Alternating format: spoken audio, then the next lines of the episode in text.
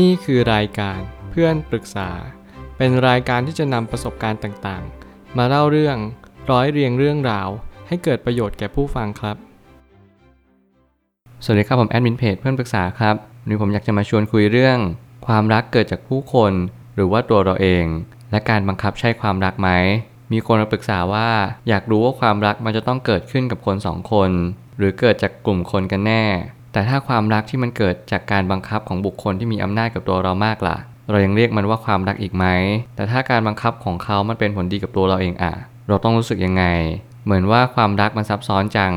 มันดูเป็นสิ่งที่เข้าใจยากแต่ดูง่ายในเวลาเดียวกัน เรื่องราวนี้เป็นคำถามที่ผมเชื่อทุกคนน่าจะเคยคิดกันอยู่แล้วแหละว่า ความรักมันเกิดจากตรงไหน มันเกิดจากบุคคลใดบุคคลหนึ่ง หรือว่ากลุ่มคน สังคม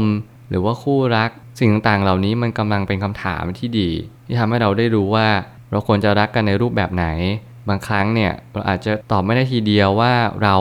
รักเขาจริง ๆ หรือว่าเราไม่ได้รักเขา แต่สิ่งที่สำคัญที่สุด เราจะต้องรู้ว่าความรักคืออะไรก่อน เมื่อเรารู้ว่าความรักคืออะไร สิ่งต่อไปก็คือ เรารู้ว่าเราควรจะใช้ความรักนี้ไปในรูปแบบใด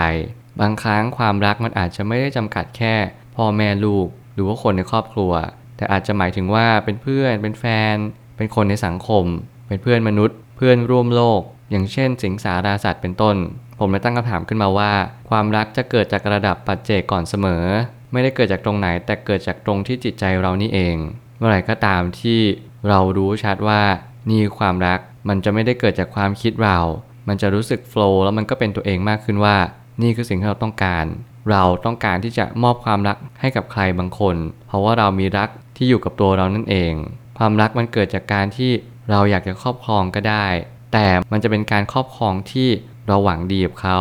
เรารู้สึกว่าเราอยากจะช่วยเหลือเขา ในวันที่เขาลำบาก มันจะทำให้ความรักนี้มันดูเบิกบานและทำให้เรามีความสุขไปในตัวด้วย มันจะไม่ใช่การบังคับข่มขู่ข่มเหงอะไรก็แล้วแต่ แต่มันคือการที่เราพยายามบอกและสอน แนะนำเขา ถ้าเขาไม่ฟังก็ต้องปล่อยเขาไป แต่ถ้าเขาฟัง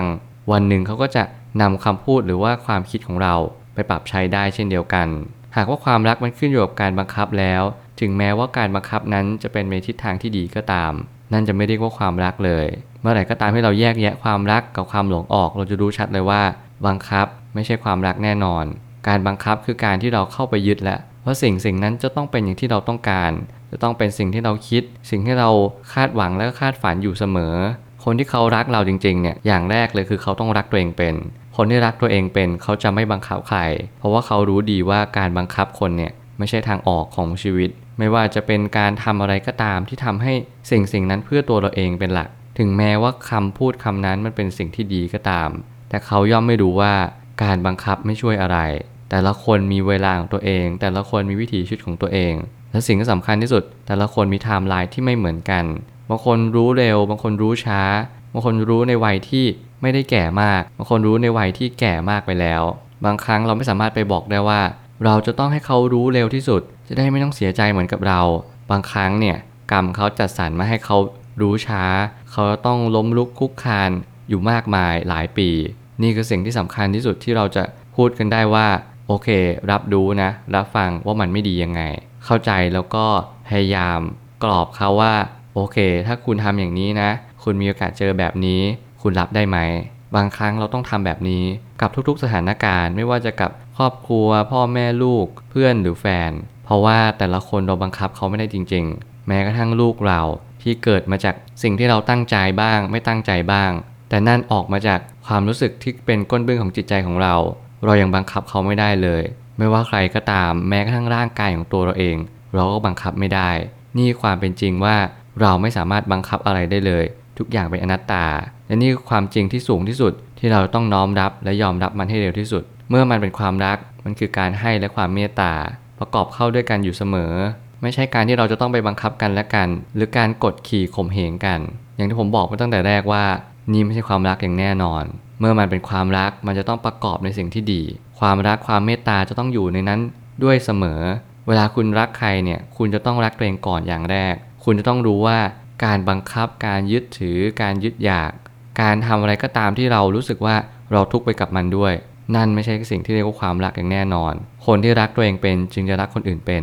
นี่คือคำที่สำคัญที่สุด ที่คุณจะต้องเอาไว้เช็คลิสต์ของผู้คนที่เข้ามาในชีวิตคุณว่า คนเหล่านั้นเขารักตัวเองจริง ๆ หรือเปล่า มันไม่ยากเลยที่เราจะพูดกันทุกคนว่า ฉันก็รักตัวเองนะ เราก็รักตัวเอง เราทุกคนล้วนรักตัวเองกันทั้งหมด แต่ทำไมแต่ละคนรักตัวเองอย่างทุกข์ รักตัวเองที่มันไม่มีความสุขบางคนรักตัวเองอย่างระทมขมขื่นสิ่งเหล่านี้มันกำลังสื่อว่าเรารักตัวเองกันผิดวิธี เราไม่รักตัวเองกันในแบบที่มันควรจะเป็นจริง ๆ มันเลยกลายเป็นว่า เราก็เลยรู้สึกไม่ได้มีความรักที่แท้จริงกับตัวเราเองก่อน กลายเป็นว่าการที่เราส่งสาร หรือว่าแสดงออกไปเนี่ยมันกลายว่าเราไม่ได้รักตัวเองจริง ๆ แล้วปัญหามันจะเกิดตามมาอย่างเยอะมากๆ แน่นอนว่าความรักเป็นเรื่องซับซ้อน ก็เพราะเราไม่ได้เข้าใจมันอย่างแท้จริง หากเราเริ่มต้นเข้าใจความรัก ความรักก็เป็นเรื่องง่ายโดยปริยาย จริง ๆ ถ้าเราพูดเรื่องความรักเนี่ย เราจะรู้เลยว่าการที่ทำอะไรในทุกๆย่างก้าวเนี่ย มันคือสิ่งที่ประกอบไปด้วยความดีอยู่ด้วยเสมอ มันประกอบด้วยความถูกต้อง มันประกอบด้วยศีลธรรมจรรยาไม่ว่าจะเป็นเรื่องอะไรก็ตาม คุณจะต้องระลึกรู้อยู่เสมอว่า ความรักที่ดีจะต้องประกอบด้วยสิ่งที่ดีอยู่เสมอ ผมย้ำแบบนี้อยู่บ่อยครั้งมาก เพื่ออยากทุกคนเข้าใจว่าการที่เราจะรักใครสักคนหนึ่ง อย่าเอาตัวเองเป็นที่ตั้ง อย่าเอาเขาเป็นที่ตั้ง แต่จงเข้าใจกัน เอาใจเขามาใส่ใจเรา เราลองเป็น part part หนึ่งของเขาดู เราลองมองง่าย ๆ ก็ได้ว่า เมื่อไหร่ก็ตามที่วันหนึ่งเราไม่เข้าใจเนี่ยเราต้องการอะไรมากที่สุด เราต้องการ space ต้องการพื้นที่ ต้องการคนเข้าใจเรา เราเลยไขว่คว้าหาความรักหาคนรัก เพราะว่าเราต้องการให้เขาเนี่ยคอย support ความคิดเรา คอยช่วยว่าเฮ้ยความคิดนี้มันผิดอะไร คอยเสริมเติมแต่ง คอยเป็นที่ปรึกษาที่อยู่ข้างๆเรา แต่นั่นจริง ๆ ก็ไม่ใช่คำตอบที่สุดที่เราต้องการ เราเพียงแต่ว่าต้องการคนยอมรับในสิ่งที่เราเป็นหรือเปล่า นั่นคือรากฐานที่เราต้องการความรัก เพราะว่าเราต้องการให้คนนั้น คนนี้คนนู้นเห็นในสิ่งที่เราคิด แสดงออกว่ามันถูกต้อง แต่แน่นอนว่าความถูกต้องไม่ใช่เรื่องง่าย การยอมรับกันไม่ใช่เรื่องง่ายเช่นเดียวกัน เราจะต้องขัดเกลาต้องปรุงแต่งปรับแต่งบางสิ่งในความคิดเรา และก็นิสัยเราเช่นเดียวกัน ไม่มีใครเกิดมาสมบูรณ์แบบ คิดถูกทำถูก เลยตั้งแต่แรก แต่เราจะต้องเรียนรู้ที่จะสังเกตใฝ่เรียนรู้ในสิ่งที่มันเป็นจริง ๆ ที่มันคือความจริงแล้วเราควรจะนำไปปรับใช้ นั่นคือสิ่งที่สำคัญที่สุดที่เราต้องทำสุดท้ายนี้จงพิจารณาความรักบนพื้นฐานการปล่อยให้เขาเป็นอิสระ รักแท้คือการให้ไป ไม่ใช่ดึงรั้งเอาไว้ ให้อยู่กับตัวเรา รวมถึงการบอกและสอนให้เขาได้เข้าใจชีวิตมากยิ่งขึ้น นี่คือจุดต้นต่อความรักทั้งหมด ผมเคยได้ยินหลายคนพูดว่า รักแบบชู้สาวเนี่ยมันรักแบบนี้ไม่ได้หรอกมันยาก บางคนบอกมันเป็นไปไม่ได้เลย บางคนบอกว่ามันไม่สามารถเป็นไปได้แน่นอน เพราะว่าเราต้องหวงเราต้องหึง ไม่งั้นเขาจะอยู่กับเราได้ยังไง แต่ผมกล้าพูดจากประสบการณ์ตัวเองว่า ความรักที่แท้จริง มันเกิดจากการที่เราให้ก่อนเสมอ ไม่ว่าจะอยู่ในทุกๆ บริบททำไมเราถึงผูกพันกับพ่อกับแม่ เพราะพ่อแม่เป็นผู้ให้ที่แท้จริง ท่านไม่ได้ต้องการอะไรไปมากกว่าเห็นเรามีความสุข ท่านเลยบังคับเราบ้าง สอนเราอย่างใช้คำพูดที่รุนแรงบ้างเบาบ้าง หรือว่าใช้คำพูดที่หยาบคายบ้างบางครั้ง แต่แน่นอนว่าจุดประสงค์หลักก็คือ ท่านไม่อยากให้เราเสียใจ ท่านอยากที่จะให้เราโบยบิน แล้วก็มีอิสรภาพที่แท้จริง แต่กว่าที่เราจะมาเข้าใจเนี่ยมันก็มักจะสายเกินไป เพราะเราเป็นวัยรุ่น เรามีเมฆหมอกมาบางความคิดเราอยู่ สิ่งเหล่านั้นคือสิ่งที่เป็นจุดที่เรารู้สึกผูกพันกับผู้คน เพราะเขาให้อะไรเราบางอย่างตลอดเวลา เช่น ความเข้าใจ การรับฟัง การ support อยู่ข้างๆ สิ่งเหล่านี้เป็นเพื่อนกันและเป็นแฟนกัน ก็จำเป็นต้องมีเช่นเดียวกัน มันคือความอบอุ่นในจิตใจ มันคือความรักความเมตตาที่เราเออหวังดีกับเพื่อนคนนี้จริง ๆ เพื่อนคนนี้บางทีเขาอาจจะไม่ดีกับเราก็ได้ แต่เราก็ดีกับเขาอยู่เสมอ แฟนคนนี้เขาอาจจะดูเจ้าชู้ บางครั้งเขาอาจจะนอกใจเราบ้าง แต่แน่นอนว่าถ้าเกิดสมมติเรามองคนจริง ๆทำไมเขาถึงนอกใจเราทำไมเขาถึงโกรธเราเกลียดเรา เพราะบางทีก็อาจจะยังไม่เข้าใจเราจริง ๆ หรือเปล่า เพราะจริงๆก็อาจจะยังต้องการบางสิ่งที่มาเติมเต็มเขาจริง ๆ หรือเปล่า เขาอาจจะเป็นคนโหยหาความรักหรือเปล่า เขาเลยนอกใจเรา สิ่งต่างๆเหล่านี้มันคือ สิ่งที่เราจะต้องรู้ว่า ไม่ว่าอะไรจะเกิดขึ้น ความรักก็คือความรัก ความรักไม่จำกัดสถานะ และความรัก ก็สามารถปฏิบัติใช้กับทุกๆ สถานะคล้ายๆกัน ไม่จำเป็นต้องไปแบ่งแยกว่านี่คือรักแบบครอบครัว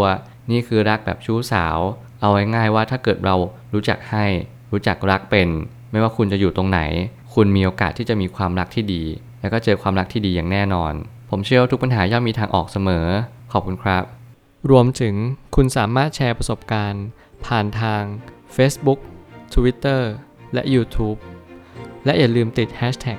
เพื่อนปรึกษาหรือ f r ร e n d t a l k a ด้วยนะครับ